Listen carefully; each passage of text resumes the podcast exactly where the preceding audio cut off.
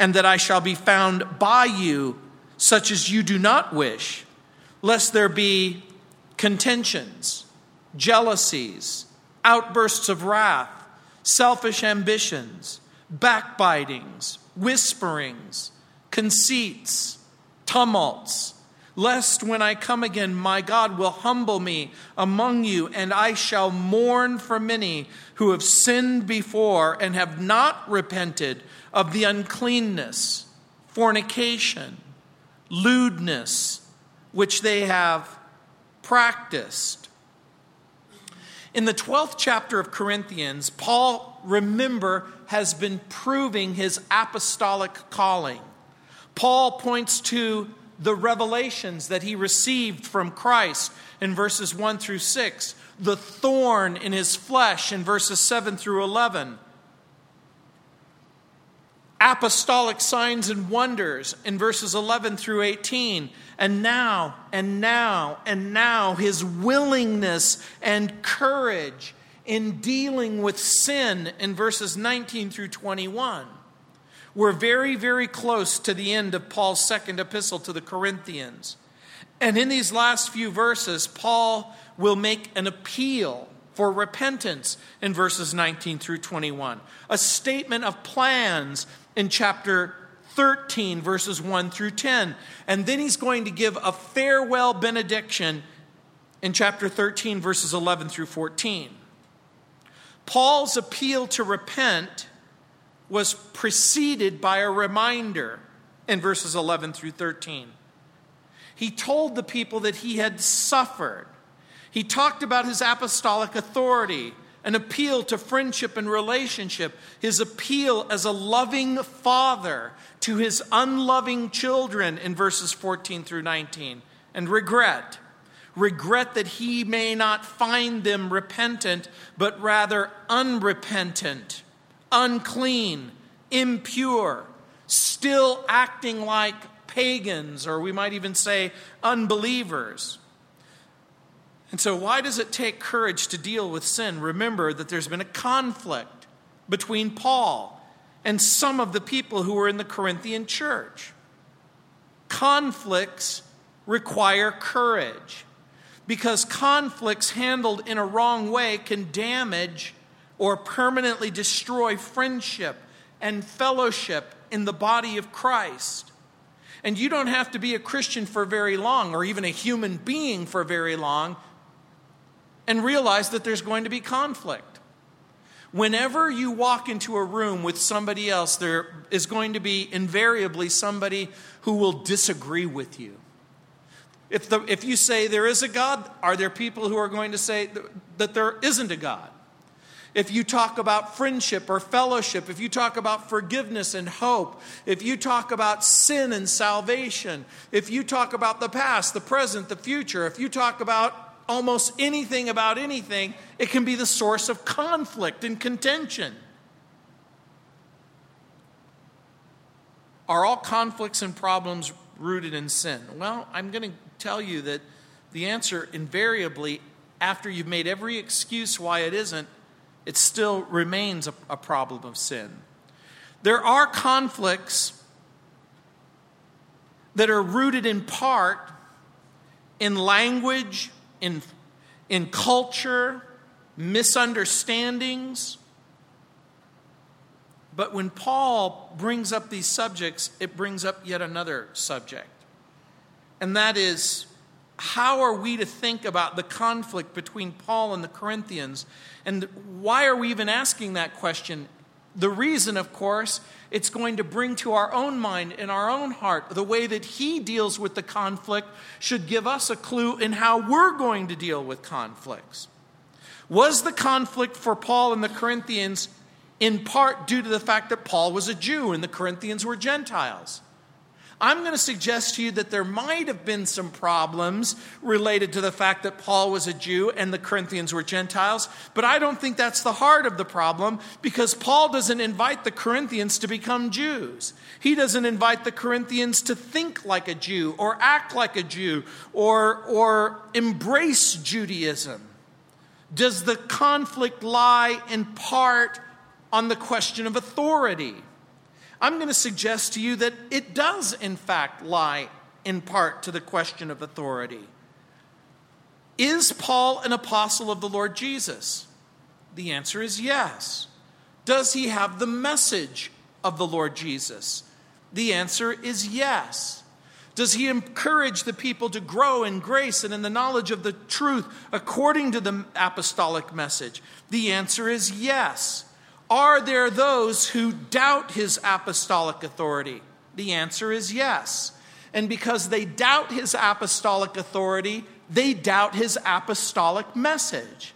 And because they doubt his authority and they doubt his message, they also begin to doubt whether or not the way that Paul presents his message and the emphasis that Paul makes, whether or not it's valid. Remember, the Corinthians glory in miracles, they glory in revelation, they glory in position, they glory in power. Yes, some in Corinth are guilty of following false teachers with a false message. And because some are guilty of following false teachers with a false message, it has prevented them from becoming mature. But it's been way worse for others. It hasn't just stunted their growth in Christ, some have resorted to carnality and sensuality. By the way, if you ever do a careful reading of First Corinthians and then Second Corinthians, you'll discover in the first book of Corinthians, Paul discusses the problem of cliques or factions in First Corinthians chapter 1, verses 10 through 12. You'll remember, I'm of Paul, I'm of Apollos, I'm of Cephas. Then there were problems of carnality in chapter 3, verses 1 through 9. Then problems of immorality in chapter 5, verses 1 through 13. This problem of cliques, carnality, and immorality led some in the Corinthian church to accuse Paul and doubt his credentials, his credibility, his character. And so now Paul appeals to the Corinthians. In 2 Corinthians chapter 12 verse 19, it's going to be an appeal to repent and we're going to get this, to this in just a moment. In verse 19 he says, "Again, do you think that we excuse ourselves to you? We speak before God in Christ, but we do all things, beloved, for your edification." Again, what does Paul mean? The Corinthians might think that Paul is engaging in some sort of divine rationalization. Remember, a rationalization is a plausible but untrue excuse of why you do what you do.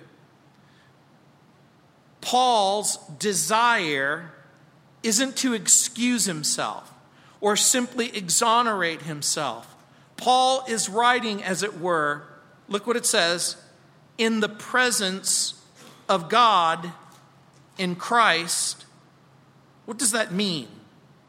Paul's desire is to conduct himself as if God is both judge and jury, as if Christ is present. By the way, in any conflict where two people disagree about something or someone or some issue, in the midst of that conflict, is there a very real God and is there a very real Christ? Is there a God and a Christ who knows everything about everything, who is completely aware in the midst of every single conflict? What's the right answer? The, the, right answer is yes. Paul's attention, Paul is in effect conducting himself as if God is the judge and the jury, that Jesus is present, God is present. Paul's attention turns back to them. And so he's saying, I need you to understand something as we're dealing with this issue. I'm dealing with this issue as if Jesus himself were present. And let me tell you my motive. Paul says it's edification. Paul has a keen sense of two things. Number one, his accountability to God. Everything that he says and everything that he does, there's a very God who is present, who is weighing everything that he's saying and everything that he's done. The other thing, in being accountable to God, is his responsibility to those that God has entrusted in his care. And so he says, My goal is to build up the believer. Now, this becomes very important for each and every one of us when we face a conflict.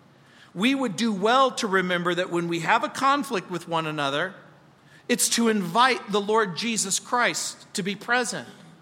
That Jesus is both Lord and judge and mediator, that we speak our grievances honestly and openly and sincerely, knowing that God is able to both discern the content of our hearts and the intent of our hearts, even when we are not. Proud people are quick to blame others. Broken people accept personal responsibility and they're willing to sincerely search their hearts to see whether they have wronged someone or harmed someone or caused something that would bring about a broken friendship or a broken relationship. And this is one of those interesting things about Rosh Hashanah. Again, when people are invited to consider their life and consider their relationships and consider their circumstances and call upon your own conscience and heart to say, Have I said something or have I done something to harm someone or injure someone or break some relationship? In Psalm 51 17, remember, David said, The sacrifices of God are a broken spirit, a broken and a contrite heart, O God, thou wilt not despise. So Paul admits his motive and claims, We do all things, beloved, for your edification. Johann Wolfgang von Goethe wrote, Correction does much, but encouragement does more. Encouragement after censure is the sun after a shower, unquote. Paul is once again reminding the Corinthians that he's in the business of building up. By the way, sometimes in order to build something up, does something old have to be torn down? If something is dangerous or broken, and it's broken so severely that it can't be repaired? Are there times and circumstances where the whole edifice has to be torn down and you have to start all over? And I got to tell you something that sometimes building up doesn't always look like building up. Sometimes building up looks like tearing down because in that tearing down process, sometimes we only see the tearing down process. And as we're seeing the tearing down process, if that's the only thing that we see and there's no hope or process of a building up process, then it could be so terrifying. Paul's motive remains strengthening the Corinthians in their Christian life. And he writes about this very issue when he speaks to the Romans in Romans chapter 12. Of course, on Sunday mornings, we're far, far away from Romans chapter 12. But in Romans chapter 12, verse 9, Paul writes, Let love be without hypocrisy. Abhor what is evil. Cling to what is good. In Romans chapter 12, it's in, it says in verse 10, be kindly affectionate to one another, with brotherly love and honor, giving preference to one another, not lagging in diligence, fervent in spirit, serving the Lord, rejoicing in hope patient in tribulation, continuing steadfastly in prayer, distributing to the needs of the saints, given to hospitality. Bless those who persecute you. Bless and do not curse. Rejoice with those who rejoice. Weep with those who weep. Be of the same mind toward one another. Do not set your mind on high things, but associate with the humble. Do not be wise in your own opinion. Repay no one evil for evil. Have regard for good things in the sight of all men. If it is possible, if it is possible, as much as depends on you, live peaceably with all men. And sometimes It's possible, and sometimes it's not possible. Paul admits his preference for peace, but he also admits that peace isn't always possible. But the truth, we're still to work hard at peace. We're to be peacemakers, not troublemakers. And for whatever reason, I find myself in trouble so much because people ask me things that I wish that they wouldn't ask me, and then I say things that I wish I hadn't said. Someone asked me today, Well, did you hear about that guy who hung himself in prison? What do you think of that? And I say, Thank God he saved hundreds of thousands of dollars to the taxpayer, possibly millions of dollars. And then I remember what I said on the radio just last week to a person who called in and said, Well, what does the Bible have to say about suicide? And then I said, It's never a good idea. So on the radio, I say it's never a good idea. In private, I say, What a great idea when it saved the taxpayer all these monies and he was a scum, slime human being. The truth, though, the most wicked, the most perverse, the most obnoxious human being, God holds out an opportunity for them to be forgiven, cleansed.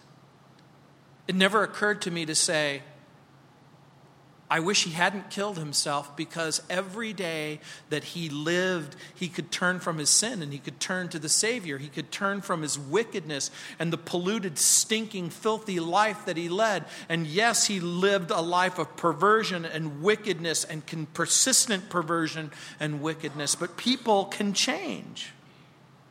Peace isn't the absence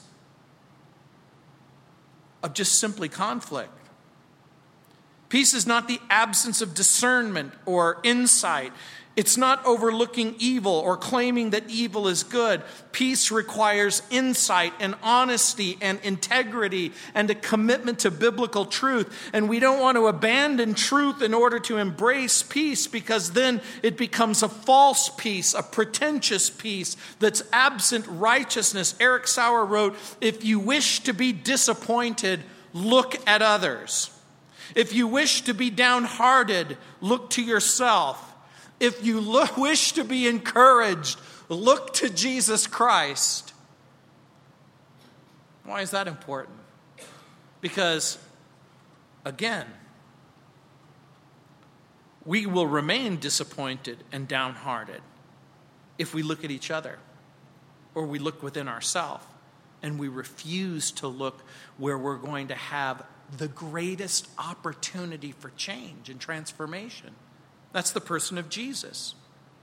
And so he hints at the fruit of unrepentant sin. Look in verse 20. He says, For I fear lest when I come I shall not find you such as I wish, and that I shall be found by you such as you do not wish. In a way, here's what Paul is saying Get your house in order before I get there.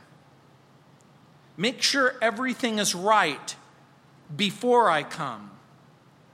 He says, Lest there be contentions and jealousies and outbursts of wrath and selfish ambition and backbiting and whispering and conceits and tumults.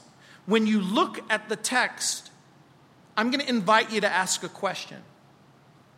What does Paul hope to find. Paul hopes to find a group of believers, lovers, believers in Jesus, happily going about their business in Christ. Paul hopes to find a church that has renounced the false teachers and their false teaching that they've embraced. Paul hopes to find a church that has happily embraced his apostolic authority. He wants to come in joy. He doesn't want to come in judgment. Paul isn't naive. He says, quote, I shall not find you such as I wish. Paul doesn't wish to be grieved. And he will list two kinds of sins social sins in verse 20, and sexual sins in verse 21. The factions in the Corinthian church, remember, were listed in 1 Corinthians chapter 1, verse 10. It would probably do us well just to flip over there, just for a second, just so we can remind ourselves of what was going on in the Corinthian church. In 1 Corinthians chapter 1, verse 10, Paul, Paul wrote, Now I plead with you, brethren. I'm begging you. I'm pleading with you. In the name of our Lord Jesus Christ that you all speak the same thing, that there be no divisions among you, but that you be perfectly joined together in the same mind and in the same judgment. Paul's position is I want you to be on the same page and I want you to be going in the same direction. But it might be too much to hope for.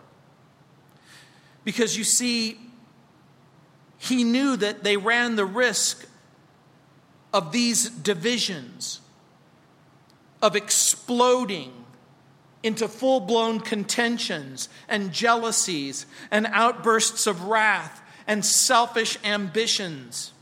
He begins with the word contentions. It's the Greek word eris, E R I S. It's translated strife in the New American Standard. It's translated quarreling in the NIV. But when he says that I will be found lest there be contentions, in what sense? That there is strife or quarreling, in what sense? We still haven't come to a resolution about this issue of apostolic authority, of whether or not he even has the right to say what he has to say. And then he lists the word jealousies. It's the Greek word zelos. You know that word. We have a word that's come into our own language from that word zealot. What is a zealot? A zealot is a person who's passionate about something, whose whole life seems occupied with a particular thing. Cervantes noted that, quote, jealousy sees with opera glasses, making little things big. Dwarves are changed into giants, suspicions into truths. Another person said, in jealousy, there is more of self love than real love or biblical love. So he warns of contentions and jealousies, outbursts of wrath, thymoi, T H Y M O I, thymoi. It's a word that meant a boiling over. It was a really descriptive word in, the Greek language. Have you ever been angry or upset about something and you could feel the soft boil inside of you? You could feel the water starting to heat up, and then it came to a slow boil, and then it came to a raging boil, and all of a sudden you've heard of people blowing their top. That's what he's talking about. It's elsewhere talked about being an uncontrollable outburst of wrath, selfish ambitions, erythei. It suggests factions or disputes.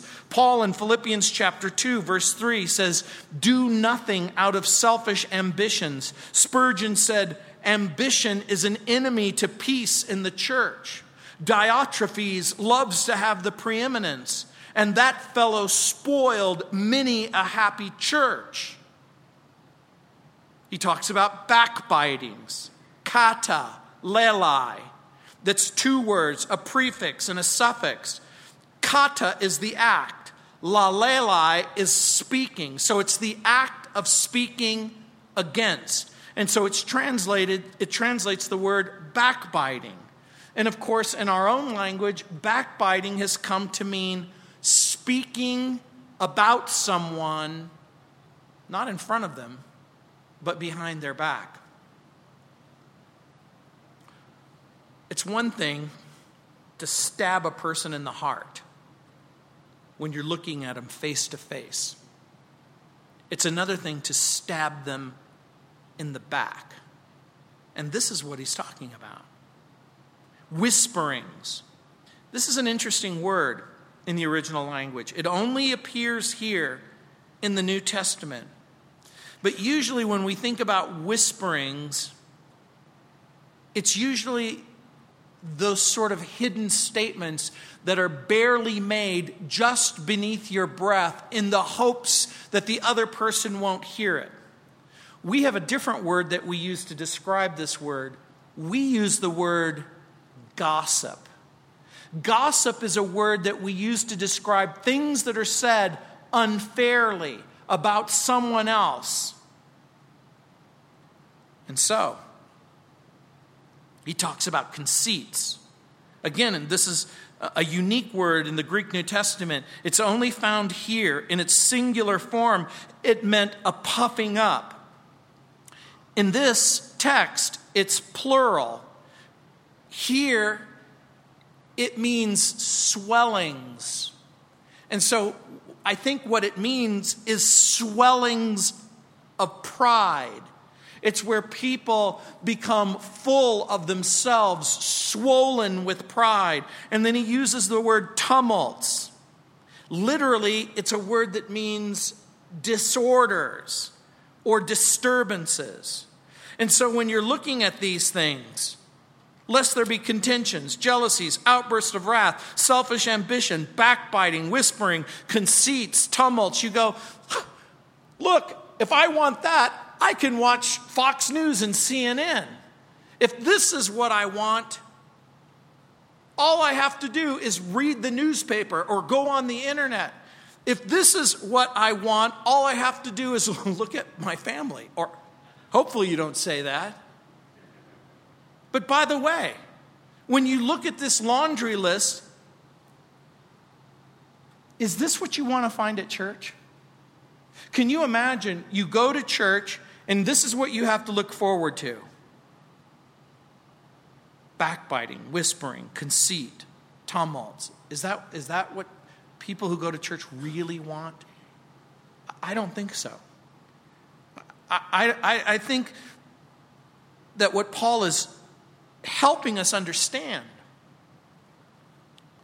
is that when this laundry list of sins characterizes the church that you go to, something is terribly wrong. Something is awful. Something has gone horribly and terribly wrong. We might find the root causes in the cliques that Paul has already criticized. We might find some of the problem in the false teachers and their false teaching.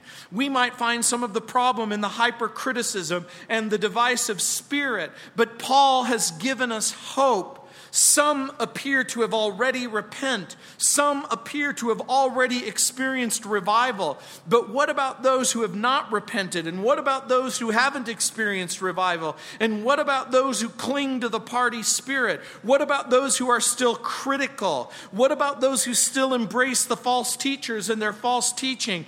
What about those people, the fruit of their immaturity and insecurity and carnality? Will eventually poison the church and render it unhealthy. And that's not what you want in a church. You want it to be what Paul intended it. Remember what he said? Here's what I want to do I want to build you up. And so, he talks about the sexual sins in verse 21. Lest, when I come again, my God will humble me among you, and I shall mourn for many who have sinned before and have not repented of the uncleanness and fornication and lewdness which they have practiced now, remember what he said earlier. In verse 19, he says, We speak before God in Christ, but we do all things beloved for your edification. I want you to pause for a moment And I want you to think about who Paul is, what is motivating him. He's motivated to build them up, he loves them, he doesn't want to find them in a condition that will cause Paul shame. William MacDonald writes, Neither did he want to come and be compelled to grieve over many of those who had sinned and not repented of their uncleanness and fornication and lasciviousness. Unquote. J.N. Darby points out that the chapter began with a vision of the third heaven as Paul has traveled to a place where there is no sin and it ends with a picture of sin in the church on the earth.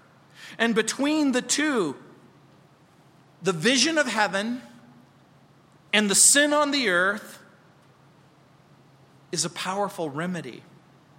The powerful remedy is the power of God in Christ to heal people, to forgive people, to minister to people, to encourage, so that when there's injury among one another, there can be confession and forgiveness and reconciliation. So, once again, we're given insight into both the character of Paul and the contrast between those who were truly proud and those who were truly broken.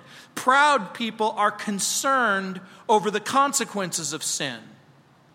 What will happen if people find out about my sin? Broken people are more concerned not of the consequences of the sin, but rather of the cause of the sin, the root of the sin. And they want to address the issue at the root.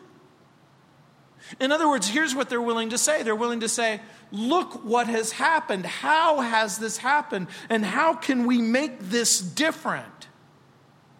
And so when Paul writes, Many who have sinned before and have not repented. Again, when you look at the text and you see him write those words, many who have sinned before and have not repented, who's he talking about?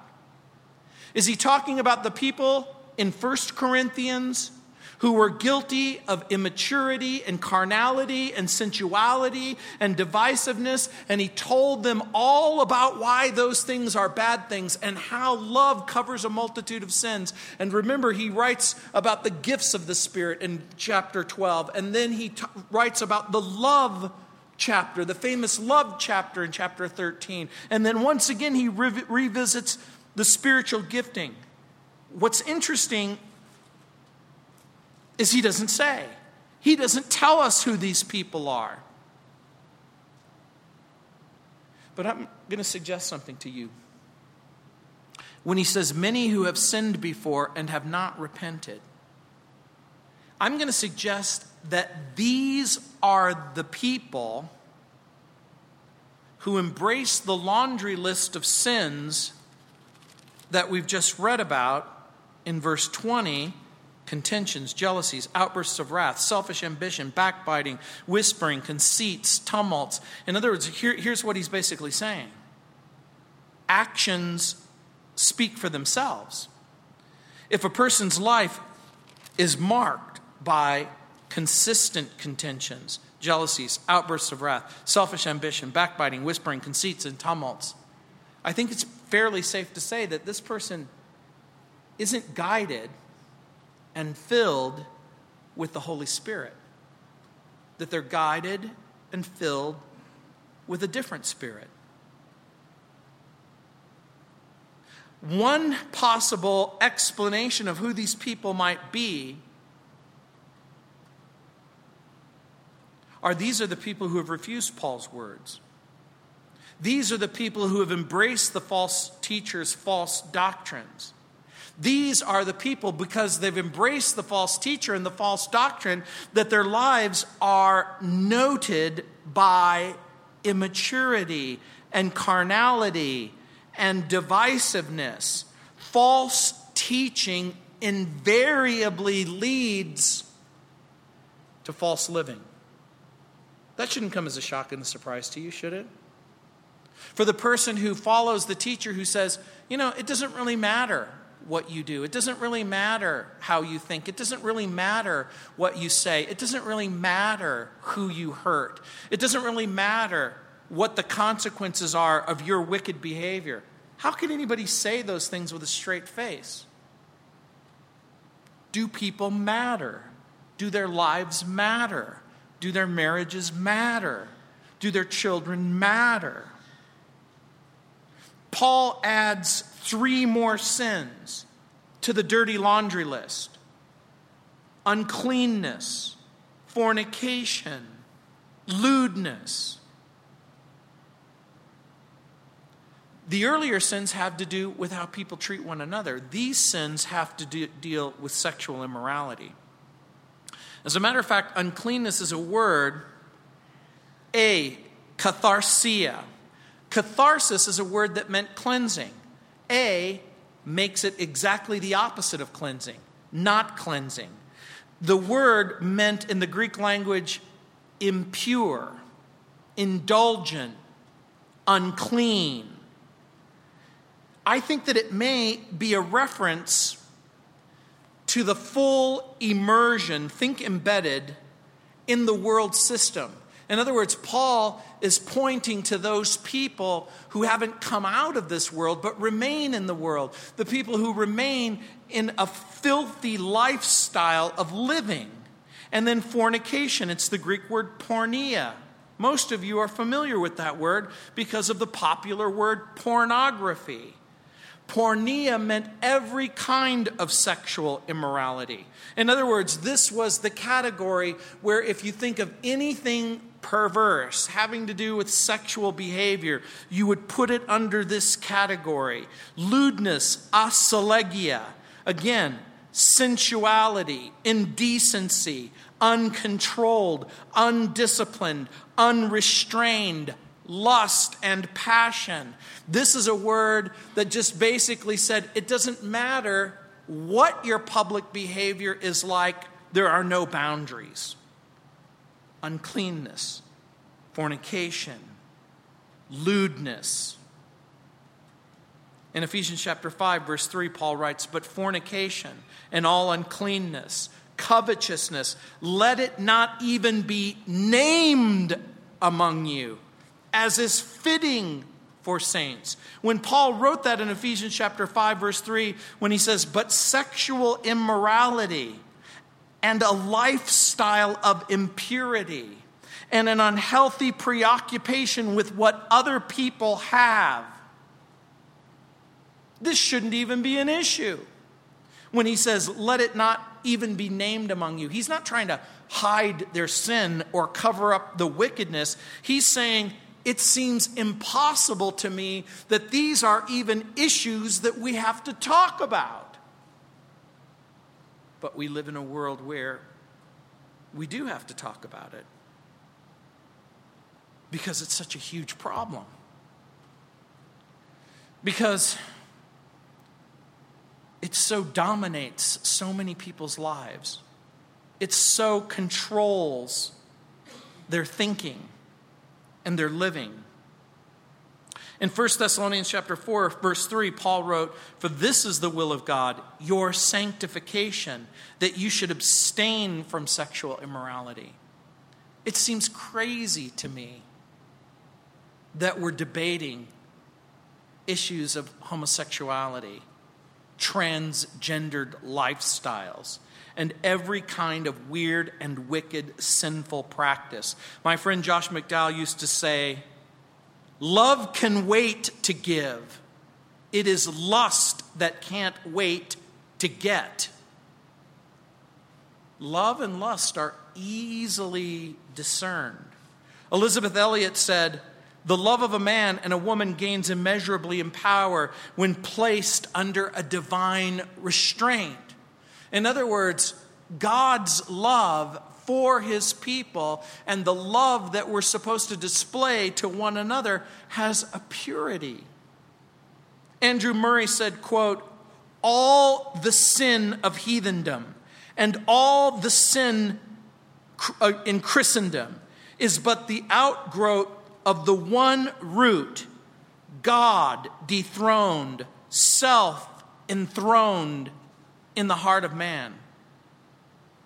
And so Paul writes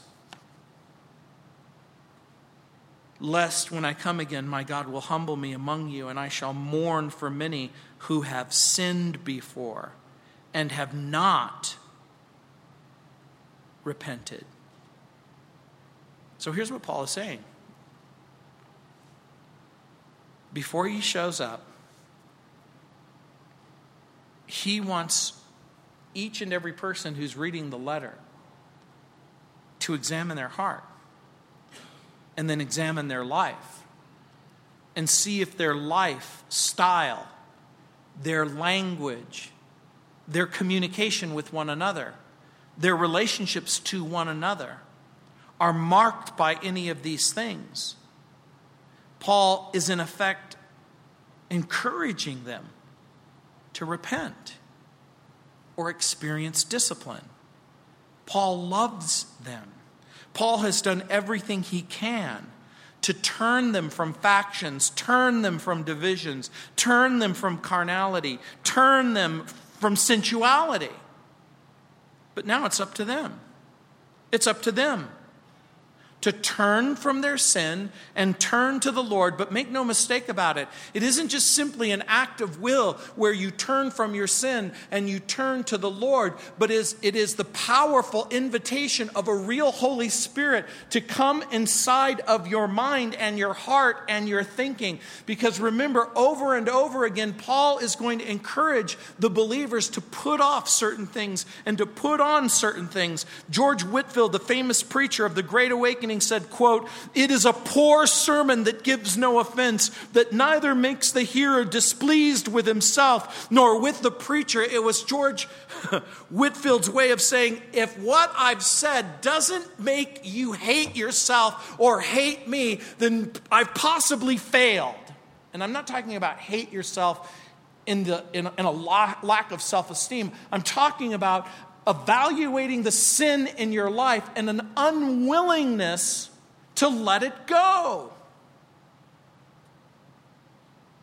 And so that, that's what he's pleading to let it go. And what are the elements of repentance?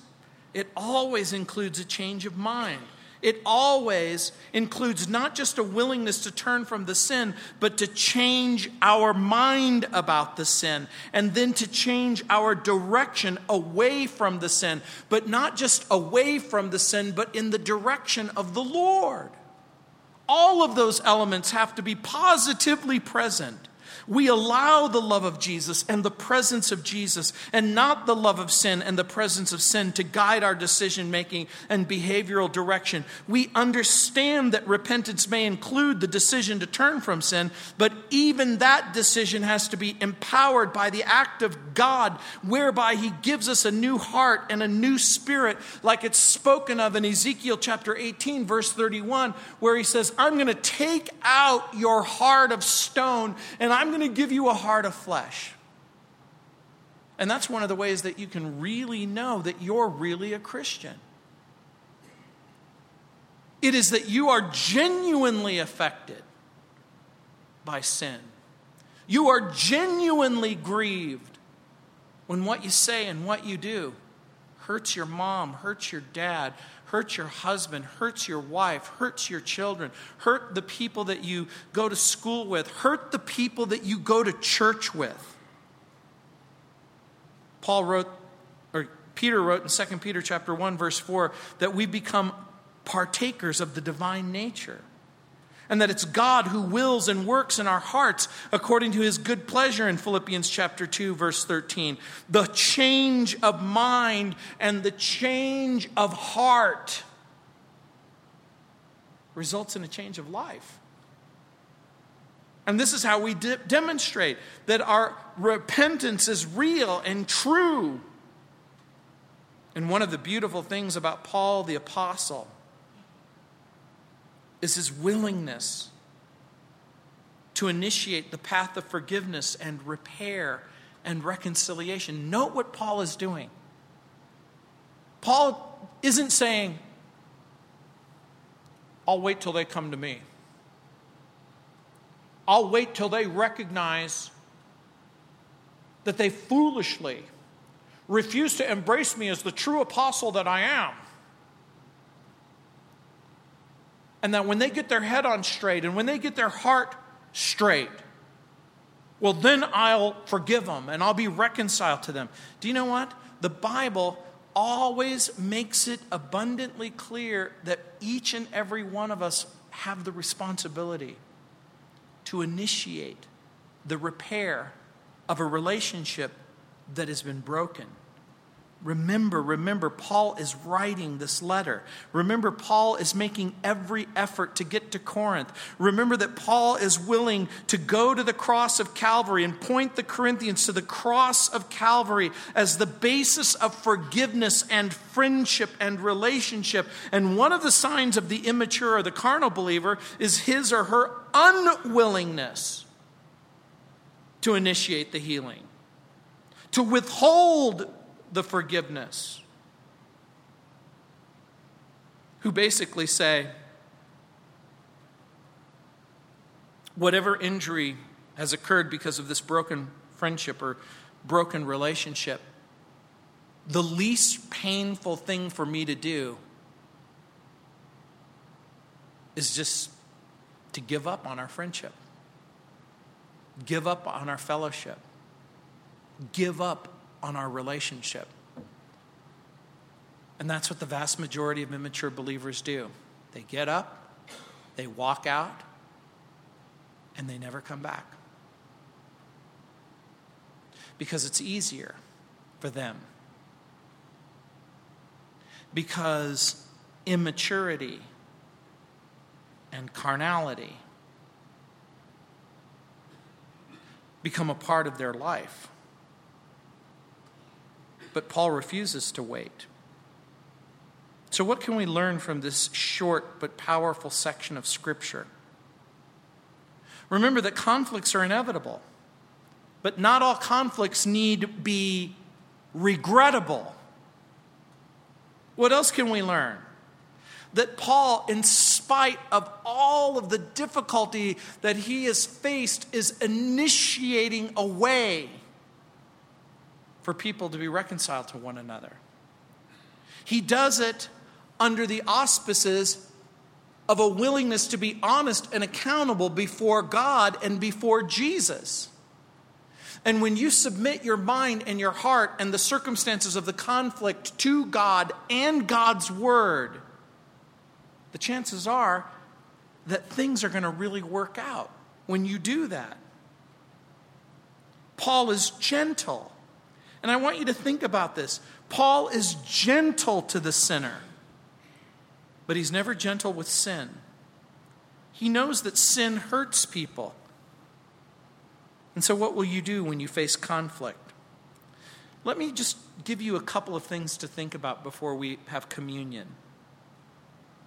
Try for a moment to place yourself in the other person's shoes when there is some conflict, when there is some problem, when there is some opposition, how hard is it for you to ask yourself, do I bear some personal responsibility for what has happened? And be honest in your answer. And instead of arguing, ask questions. What's at the root of this conflict? What are we arguing about? Are my motives pure? Am I concerned about building up or tearing down? Never to build up. And respond as if Jesus were sitting right next to you. Am I really seeking peace? Am I a peacemaker or a troublemaker? Do I want to do what is right? Do I want to be totally honest? Am I acknowledging my role in whatever is going on? Am I interested in retaliation or restoration? Am I treating this person as a lifelong friend or a person that I can't wait to get rid of and that I never have to speak with and I never have to deal with ever again? And again, ask the question Have I wronged this person? Am I truly looking for a reason to forgive and restore, or am I content to lose this person's friendship, fellowship, relationship? And then also remember the verse that we spoke of in Romans chapter 12, verse 18. If possible, as far as depends on you, be at peace with all men. And let's be honest, when Paul wrote those words, he had less than a perfect peace with at least some of the people in Corinth. When Paul wrote the words to the Romans, he was writing the book of Romans to, from Corinth.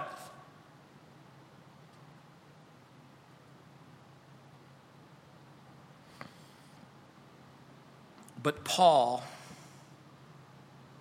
isn't willing to abandon his love for the Corinthians so easily. Paul persistently pursues them.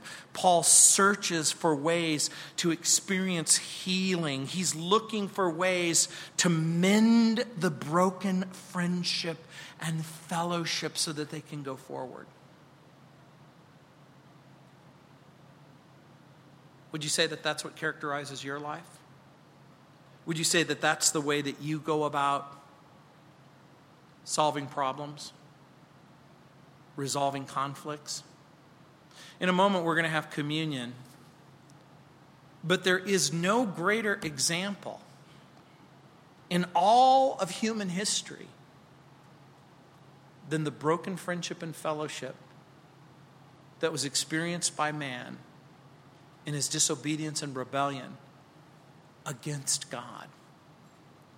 And so the Lord God Himself orchestrates all of human history.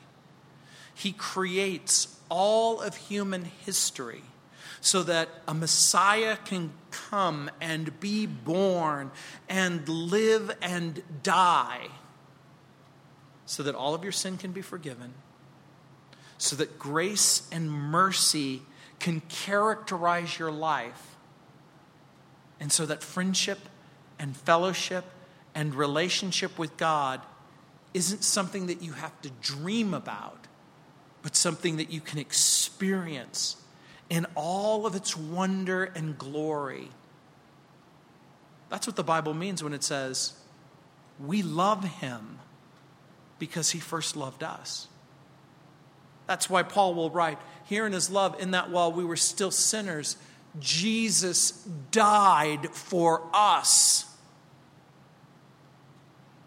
He wasn't looking for a reason to send you to hell, but was preparing himself a sacrifice so that you would go to heaven. So, in a moment, we're going to have communion. I want you to just hold the elements until we all have the opportunity to partake together. Let's pray. Heavenly Father, Lord, we live in a broken world, in a wicked world, in a sinful world, where people injure us and where we injure others. There's probably times when there is injury absent blame. But Heavenly Father, we know that when we're honest with ourselves and we're honest with you, that much of our problems stem from the fact that, that we've done something wrong, that we've said something wrong, that we have hurt someone. And so, Heavenly Father, we pray that by your Holy Spirit, you would bring to our remembrance those people that we've injured. Not for the purpose of dwelling in a sea of guilt and self loathing, but for an opportunity to make it right. So that we can fulfill the law of Jesus, that we can confess our sins to one another, and we can forgive one another, and we can be reconciled to one another. And Heavenly Father, we know that that will never happen unless we're willing to admit our guilt.